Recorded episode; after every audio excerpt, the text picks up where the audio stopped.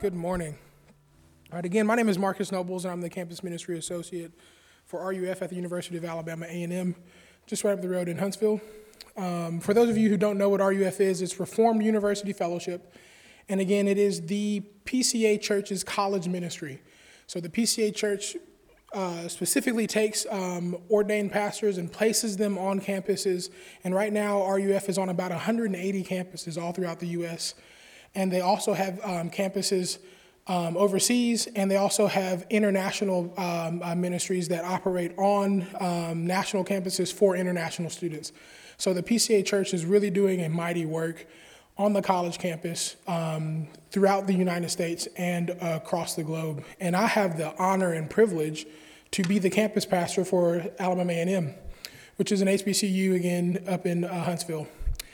And um, this analogy that I love to use about RUF is that we're the food truck of the church. We get to take the best parts of what the church does and package the gospel in such an irresistible way and drop it off on the campus and drive it and park the food truck right in the middle of campus so that students can come and get a taste of the gospel.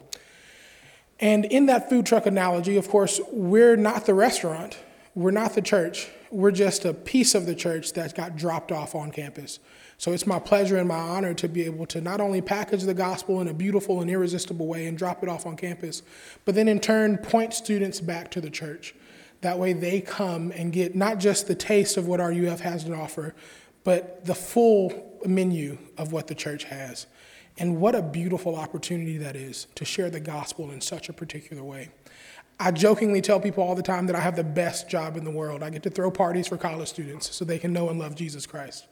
Like, how awesome is that, right? so today we're going to be digging into some scripture we're going to be looking at 1 Peter chapter 1, verses 1 through 16. And 1 Peter is this circular letter that was written to the first century church, and it was given to these people who were, as Peter calls them, elect exiles, right? They're God's chosen people, but they weren't where they were where they wanted to be. They were um, separated by the dis- by the dispersion of uh, the Roman Empire, and it's amazing how scripture like this fits for us as believers right now today, even though it, it wasn't directly written to us, but it was definitely written for us. Amen? And this chunk of scripture is what we've been digging through in Bible study at, at Alabama A&M with, with RUF. And it's incredibly amazing how it fits so well for college students in particular as elect exiles, as these dispersed people who aren't at home but are trying to find a way to gather together in worship. And Peter does an incredible job of encouraging these first century believers in some things that we know that are true as Christians. And then he challenges them with what to do with it. So I, have titled this sermon, What to Do, What Do We Do Now? How Do We Walk in a Dark World? Let's read 1 Peter.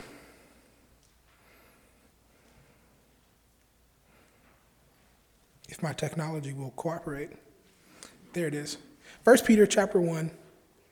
Peter, an apostle of Jesus Christ, to those who are elect exiles of the dispersion in Pontus, Galatia, Cappadocia, Asia, and Bithynia, according to the foreknowledge of God the Father, in the sanctification of the Spirit, for obedience to Jesus Christ, and for sprinkling with his blood, may grace and peace be multiplied to you. Blessed are the, are the God and Father of our Lord Jesus Christ. According to his great mercy, he has caused us to be born again to a living hope through the resurrection of Jesus Christ from the dead, to an inheritance that is imperishable, undefiled, and unfading, kept in heaven for you, who by God's power are being guarded through faith for a salvation ready to be revealed in the last time. In this, you rejoice. Though now, for a little while, if necessary, you have been grieved by various trials, so that the tested genuineness of your faith, more precious than gold that perishes, though it is tested by fire, may be found to result in praise and glory and honor at the revelation of Jesus Christ. Though you have not seen him, you love him. Though you do not now see him, you believe in him and rejoice with joy that is inexpressible and filled with glory, obtaining the outcome of your faith, the salvation of your souls. Concerning this salvation, the prophets who prophesied about the grace that was to be yours searched and inquired carefully, inquiring what person or time the Spirit of Christ in them was indicating when he predicted the sufferings of Christ and the subsequent glories. It was revealed to them that they were serving not themselves, but you, and the things that have now been announced to you through those who preached the good news to you by the Holy Spirit sent from heaven, things into which angels long to look. Hmm. Therefore, preparing your minds for action and being sober minded, set your hope fully on the grace that will be brought to you at the revelation of Jesus Christ. As obedient children, do not be conformed to the passions of your former ignorance, but as he who called you is holy, you also be holy in all your conduct. Since it, was, since it is written, You shall be holy, for I am holy. Thus ends today's reading of God's holy and inspired word. The grass may wither, the flowers thereof may fade away, but the word of God shall stand forever. Let's pray. Father God, I come to you humbly to say thank you. Thank you for allowing this opportunity for us to gather together as like minded believers and to dig deeply into your word.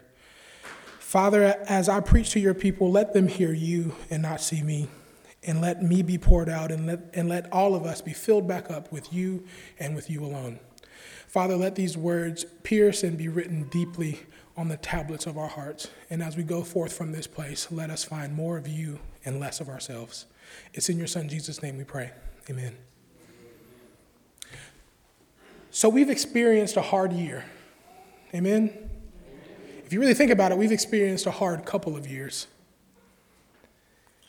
When I first started to put this sermon together, coronavirus was just sparking up.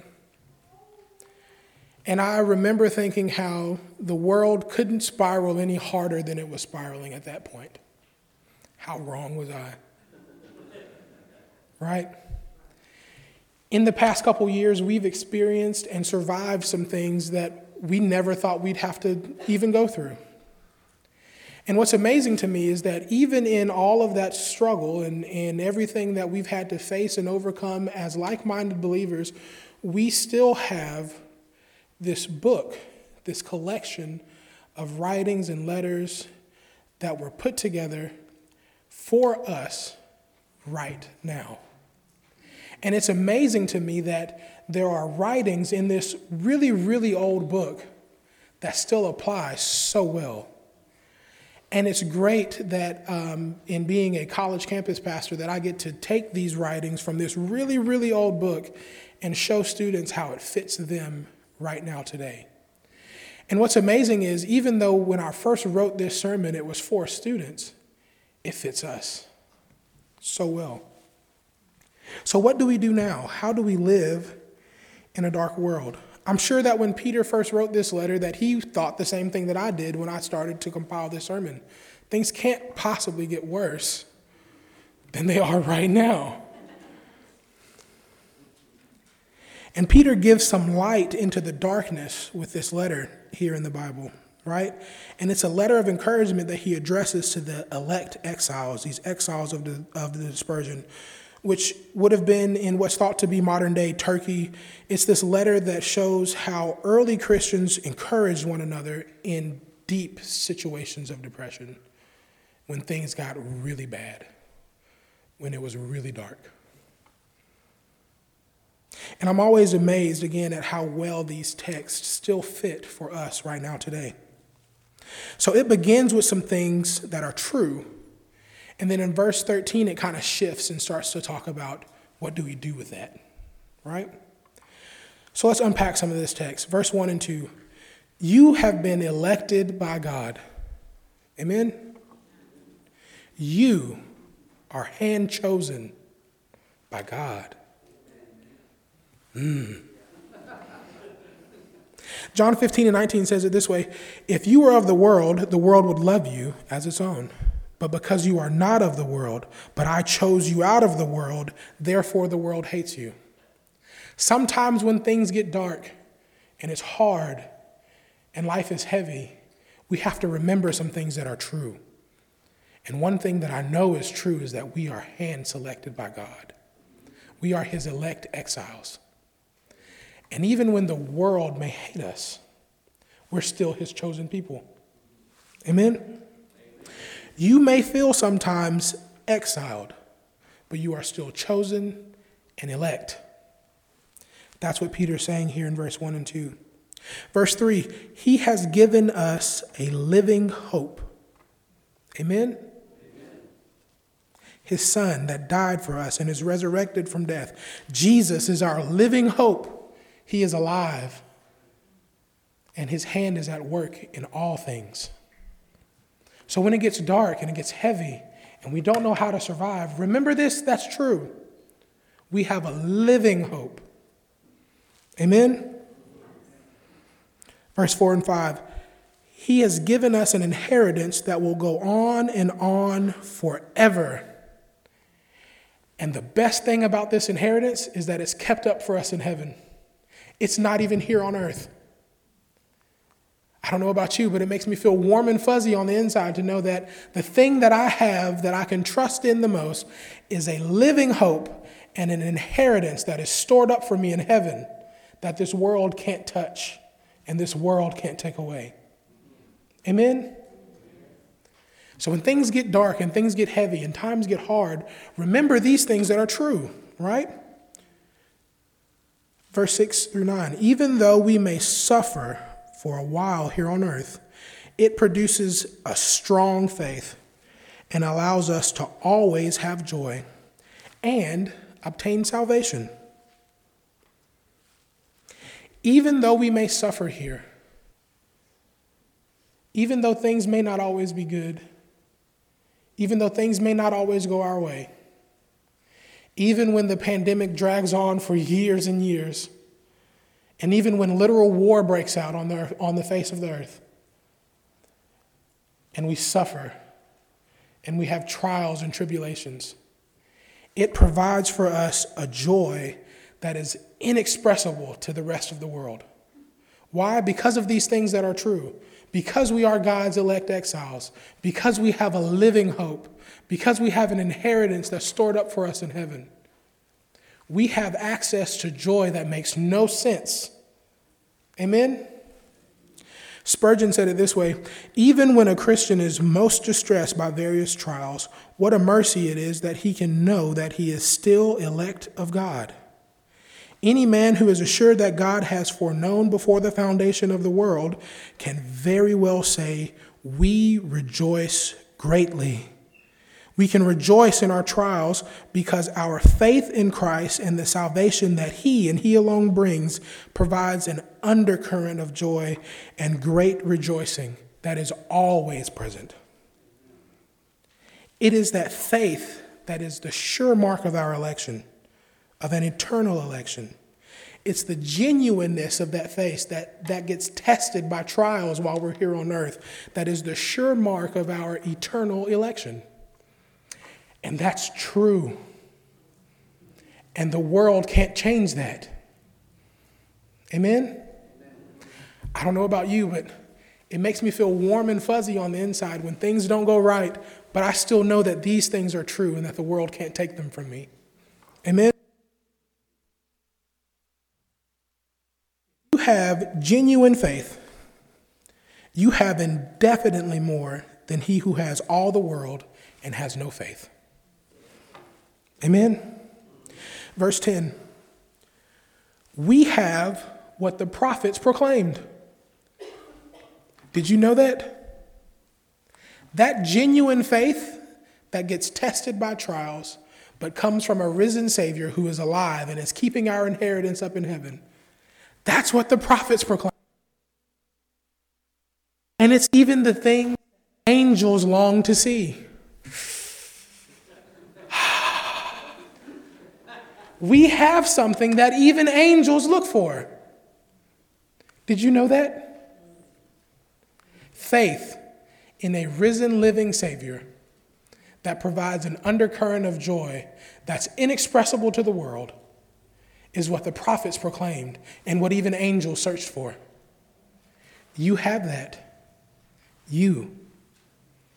Because you are God's elect exile. Even when you're exiled, you're still God's chosen people. And the world cannot take that from you.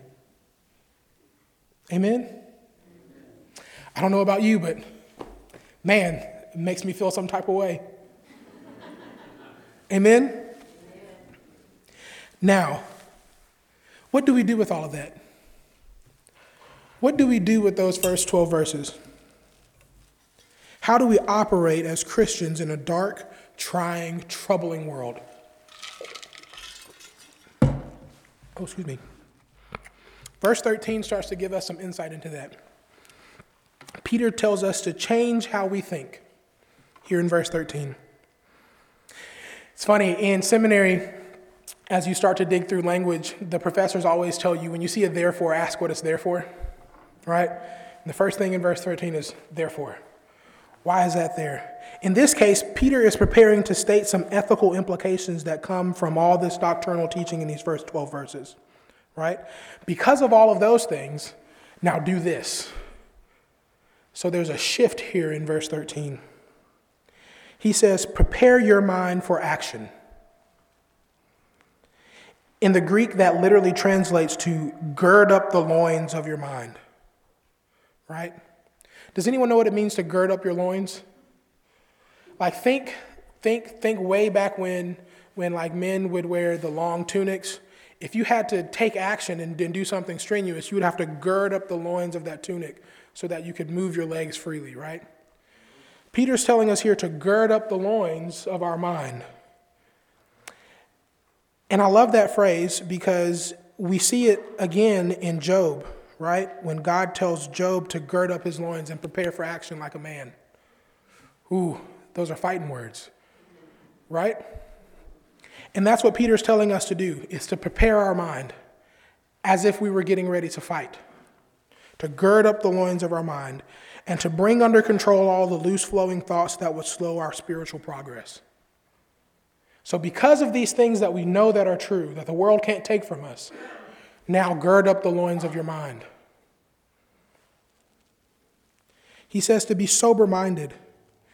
And the Greek word sober here doesn't just mean to not drink, but it means to think clearly, to have self control, to be morally decisive.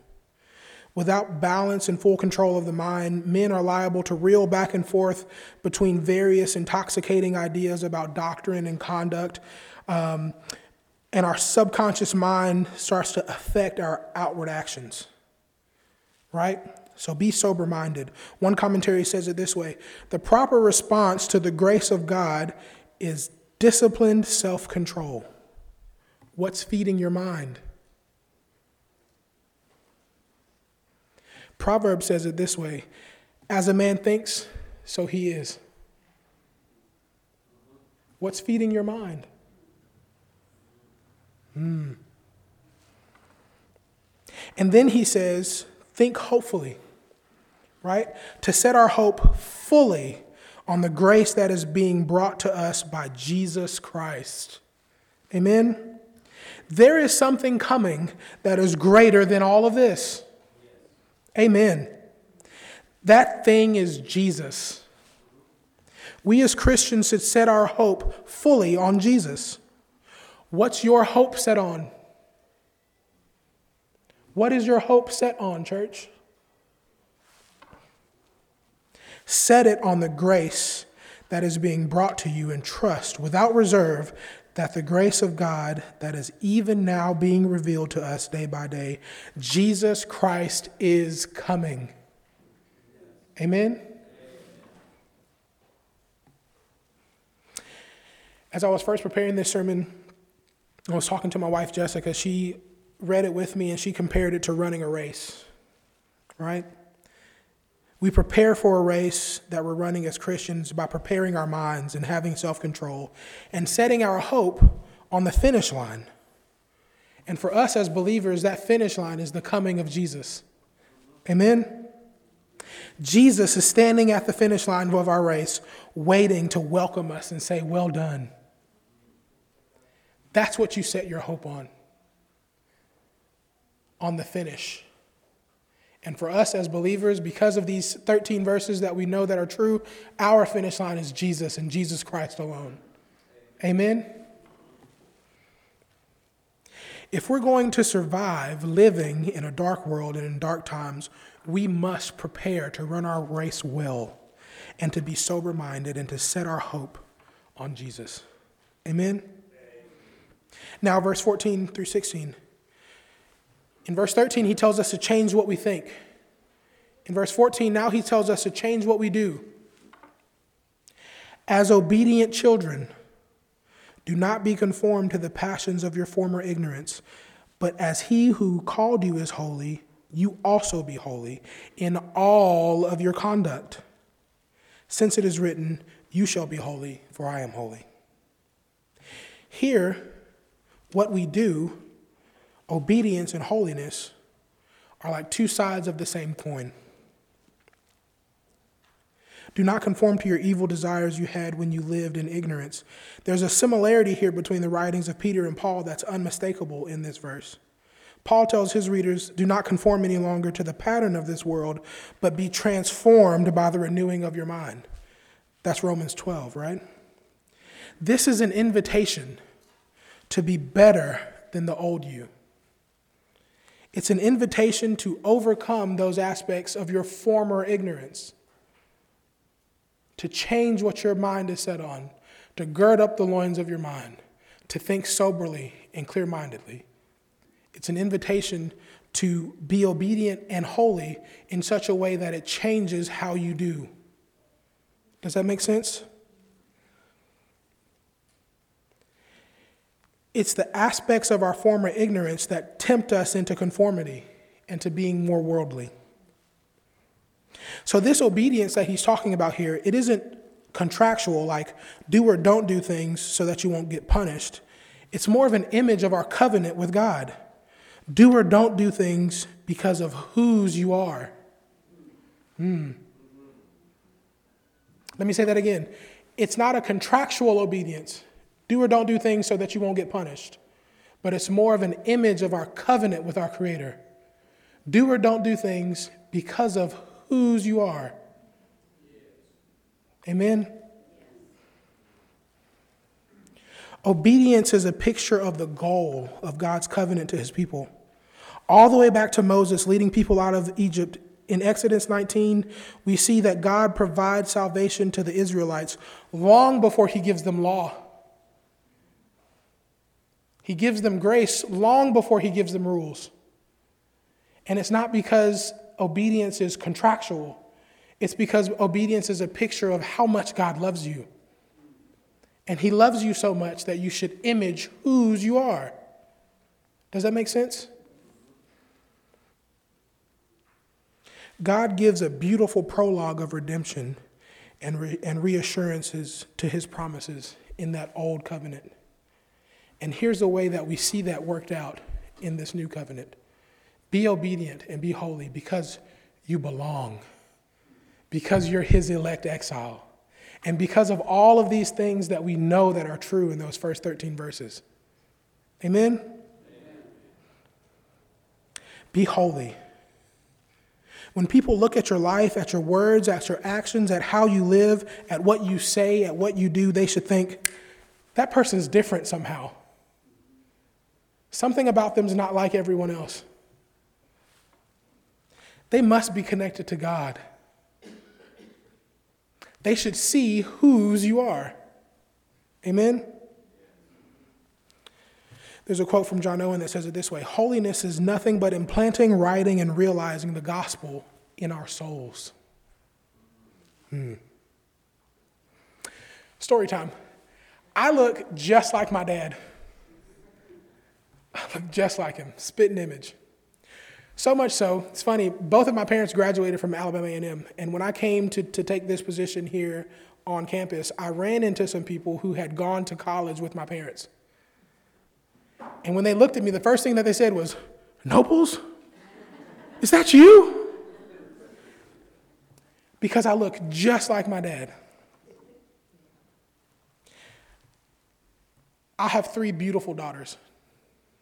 And praise God from whom all blessings flow. I have a wonderful, beautiful wife, and that's how they look so cute. But all of them have my face. They look just like me. There's nothing I can do about it. If you see my kids, you say, Yep, that one's Marcus. So much so that when the first one was born, as the doctor was holding her for the first time, the doctor looks at the baby, looks over at me, and before she could catch herself, she said, Oh, yeah, Dad, this one's yours. Day one, not even a minute old, spit spitting image. She looks just like her dad. I look just like my dad. Likewise, we should all look like Christ. God should be able to look down from heaven and say, That's my boy. Look at him. He looks just like me. Look at how he treats people. he looks just like me. Look at his heart. Mmm. Just like, just like his dear old dad. God should be able to look down from heaven on us and smile and say, That's my child. Holiness is like wholeness. If we can pursue God and strive to be holy, we will at the same time become more whole, more complete. Imagine if we stopped looking out to fill the holes that we have and started looking up. Imagine if we filled our missing pieces from what comes from above. Hmm. That's hard. It's hard to be holy. It's hard to be obedient. But we have a perfect example in Jesus in Jesus Christ alone. Amen. We have a perfect example in those first 13 verses and all those things that we know that are true, that the world can't change and that the world can't touch and that the world can't take away. We have a perfect example in a risen and living Savior who will one day step foot on the earth and we will see him for ourselves. We have a perfect example in Jesus. Amen.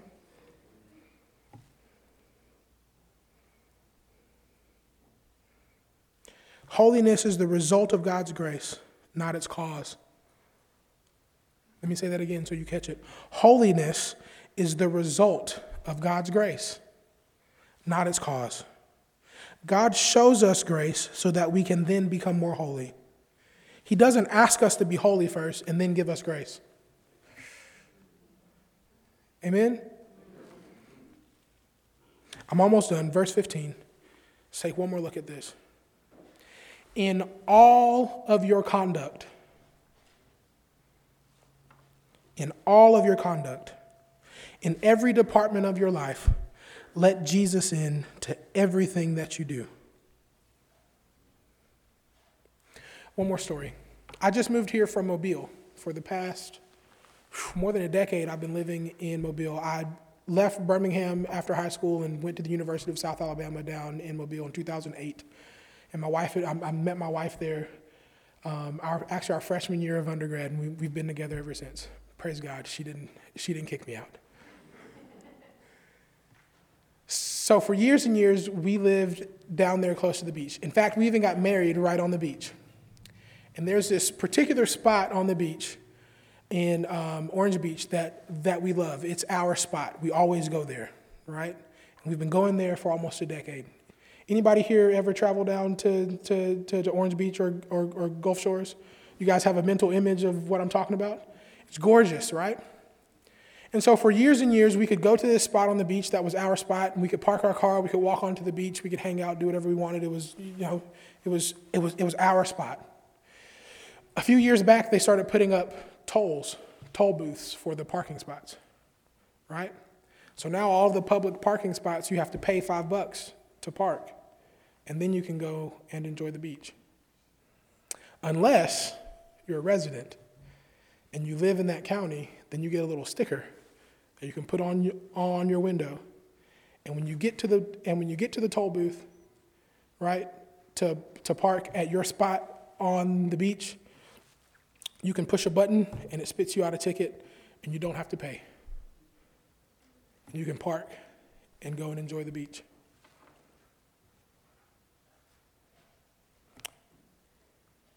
Jesus should be a resident at your beach, not a tourist. He should be able to park in the parking lot of your beach whenever he wants. He shouldn't have to pay a toll. There shouldn't be a barrier there. In all of your conduct, in everything that you do, you should let Jesus in 100% of the time. He should have a decal, and it should be on your front window. And everywhere you go and everything that you do, people should see that Jesus decal in all of your conduct. Hmm. Can you imagine how well your life would be if Jesus was a resident for your parking lot and not a tourist? If he could park there at any time. Let him in everything. Amen? I'll close with this. How do we live in this dark world? We remember these things who God is and who we belong to and whose you are. Amen? We remember that we have a living hope in Jesus Christ and that our inheritance is in heaven. It's not even here on earth, and that the world can't touch it and the world cannot take it away. And we remember that even if we suffer here on earth for a little while, our faith in Christ gives us joy that's inexpressible to the world. Amen? And then we think about these things. We prepare our minds, we gird up the loins of our mind, we become sober in our thinking, moral, uh, balanced, and morally decisive. And we set our hope on Jesus Christ and Jesus Christ alone. Amen?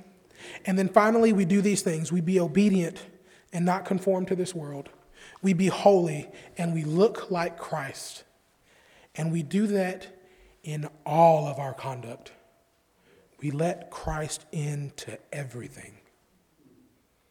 He should be our resident, not our tourist. Amen. Remember this no one handles darkness better than the creator of light. Let God do what God does. Because guess what, church? He's good at it. And He's been doing it for a long time. Amen? Let's pray. Father God, we come back to you again humbly as like minded believers, not taking for granted the joy that comes from faith in a risen and living Savior. Father, thank you for being our God, and thank you for allowing us to be your people.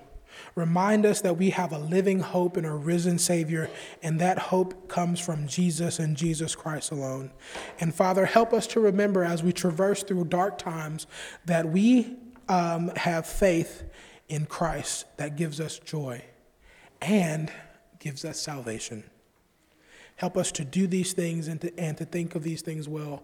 And Father God, write them on the tablets of our heart so that when we go forth from this place, we can show people whose we are.